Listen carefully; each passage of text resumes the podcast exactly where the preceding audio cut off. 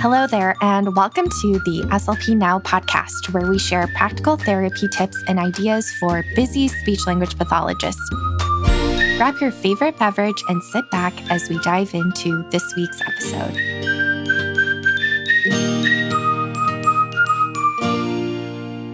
Hey there, it's Marisha, and today we are chatting about how to build your speech therapy library and how to build your book collection. So I have three tips for you. And again, like anything that I share, this is a buffet of options. So you can decide what feels relevant for you and your caseload. But the first tip is to be strategic with the books that you are choosing. So you want to find books that can easily be read and that include multiple targets that we can use to target our students' goals.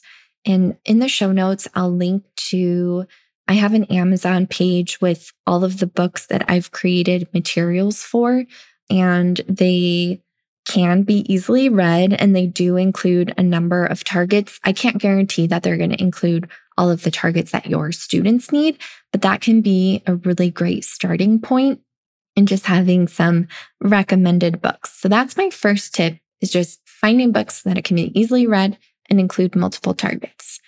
And then, oh, to access the list, if you want some inspiration, you can go to slpnow.com slash 162. Again, that's slpnow.com slash 162. And that brings us to tip two.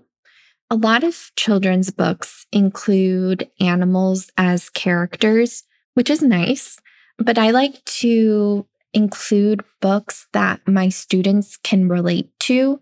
I think it's nice to select different contexts for our books. So, including children that look like the children in our groups and including settings that our students will encounter.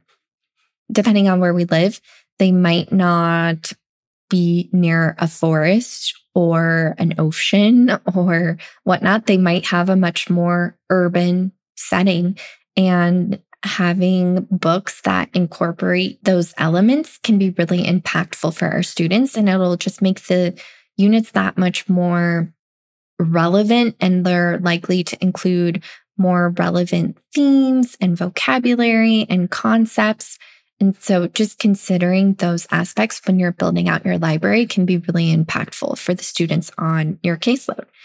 And then the third tip is keeping it all organized. Of course, I have an organization tip in this book library podcast episode.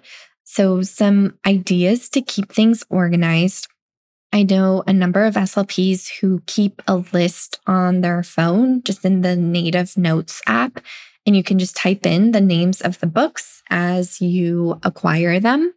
And you can jot down, like, if you loved using the book for a specific theme or a specific target, you can add a note next to that too.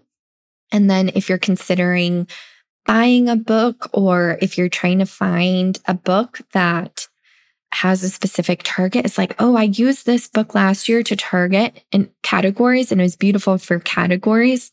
If you typed it into the note and made that categories note, when you search your note, you can easily find the name of that book. And that's really helpful. I also really like this too because it lets me avoid purchasing duplicate books. I really like buying books at Goodwill. And sometimes I forget which books I've just seen on Instagram a million times versus which books I actually own. And so having that list can be a really nice way to kind of see what we have. And like my notes app has a way to make checklists. You can also make a note of where you put the books. So that can be like a helpful way to help you find the books. And I'll talk a little bit about why that might matter too. If you want something a little bit fancier, you can use an app like Book Buddy. It lets you scan in the books and you can add tags and all sorts of things. But that is just a little bit fancier. And then in terms of storing the books, you can obviously just you can put them on a bookshelf. That's a great way to do things. I love that. But I use these craft organizers, and I'll put a link in the show notes, maybe even add in a little picture. Oh, and the show notes will be at slpnow.com slash 162. So again, that's slpnow.com slash 162.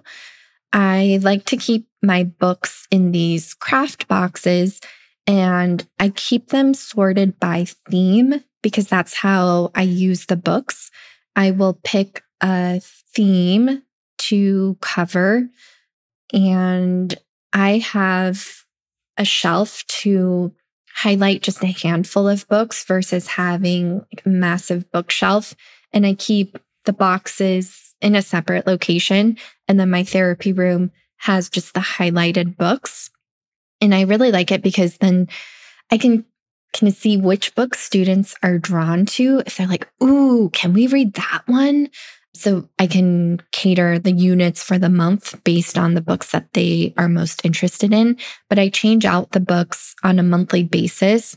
And then I will pull them based on just the themes that are relevant. So I am a major book collector. So I have a lot of bins, but maybe you have one for each month of the school year and you want to rotate through the books that way. Or you just have like fall, winter, spring, summer kind of box. Or maybe you have a fairy tale box, or however you want to think about your books, you can organize them in whatever way. I really like the box system because then I can easily store the books, keep them like nice and crisp and clean, and then it also makes it really easy for me to pull them and not forget about certain books because that's part of my routine. Every month I change out the books and pull out the relevant box for the next month. And then we go from there or whatever theme I decide I want to target. And if you're using the notes kind of system, you can type the names of your boxes as the header and then type in the books under each section. So if you're searching for a specific book, like, oh, I really want to do a unit on mistletoe, for example, and you'd probably know which box that is in, but you can search the note. And then if it wasn't in the like the December box, maybe it was actually in like the forest animal box or whatever. If you couldn't remember where you put it, that would be an easy way to find it. So those are the three main tips like select books that can be easily read and include multiple targets. So they're great for therapy. Like make sure that you're using books that are relevant for your caseload. And then we just got to chat about some organization strategies to avoid purchasing five copies of the same book because I have done that. And then also just making it easy to find the books that are relevant. And then also, if you're feeling overwhelmed with purchasing a bunch of books, don't forget about your digital books. You can find read alouds for almost any book on YouTube. And that's a really great way to access books within seconds. You can also get access to digital books through your library. And that can be a really nice way to get access to books where you can swipe through the pages without having to do the read aloud if that's not a great fit for your students. So, those are three tips and just a bonus one on accessing digital books. And yeah, that's a wrap. We'll see you in the next episode. Thanks for listening to the SLP Now podcast. If you enjoyed this episode, please share with your SLP friends. And don't forget to subscribe to the podcast to get the latest episodes sent directly to you. See you next time.